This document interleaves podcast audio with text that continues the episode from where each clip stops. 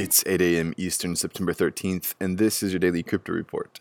Bitcoin is up 1% at $10,331, XRP is even at 25 cents, and Ethereum is up slightly at $179. Those are leaders by market cap, top gainers in the last 24 hours, Counterparty up 14%. Today's headlines On the heels of voicing strong opposition to Libra and the European Union, the French government has called for crypto rules at the EU level as well as the creation of a quote, public digital currency, unquote. Bruno Maire, France's Minister of the Economy and Finance, said that a common framework on cryptocurrencies is needed for the 28 EU countries.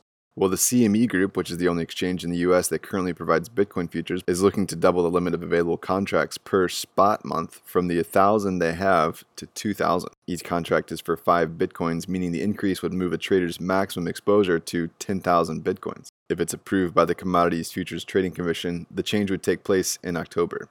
Dapper Labs, which is behind the viral sensation CryptoKitties, has raised 11 million in a new round of financing which attracted Andreessen Horowitz's A16Z and Warner Music Group, among others. This fresh financing will be used to build out a new blockchain called Flow. Dapper Labs has secured almost 40 million for the project to date. According to Dapper Labs, Flow is built as a quote developer-friendly blockchain to support the next generation of games, apps, and digital assets, unquote. Dapper Labs CEO Roham Gharegozlou said Flow opens the quote possibility of a platform for billions of sports fans to trade verified, authentic, and limited edition digital memorabilia in real time around the world. Unquote. Dapper Labs is also exploring use cases for Flow through their partnership with Warner Music and Ubisoft.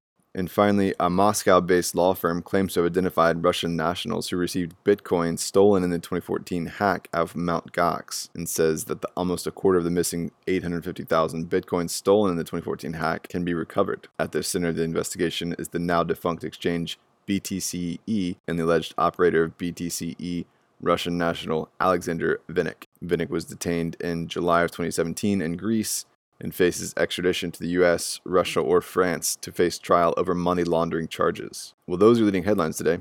Visit us at dailycryptoreport.io for sources and links. Find us on social media, add us to your Alexa Flash briefing, and listen to us everywhere else you podcast under Daily Crypto Report.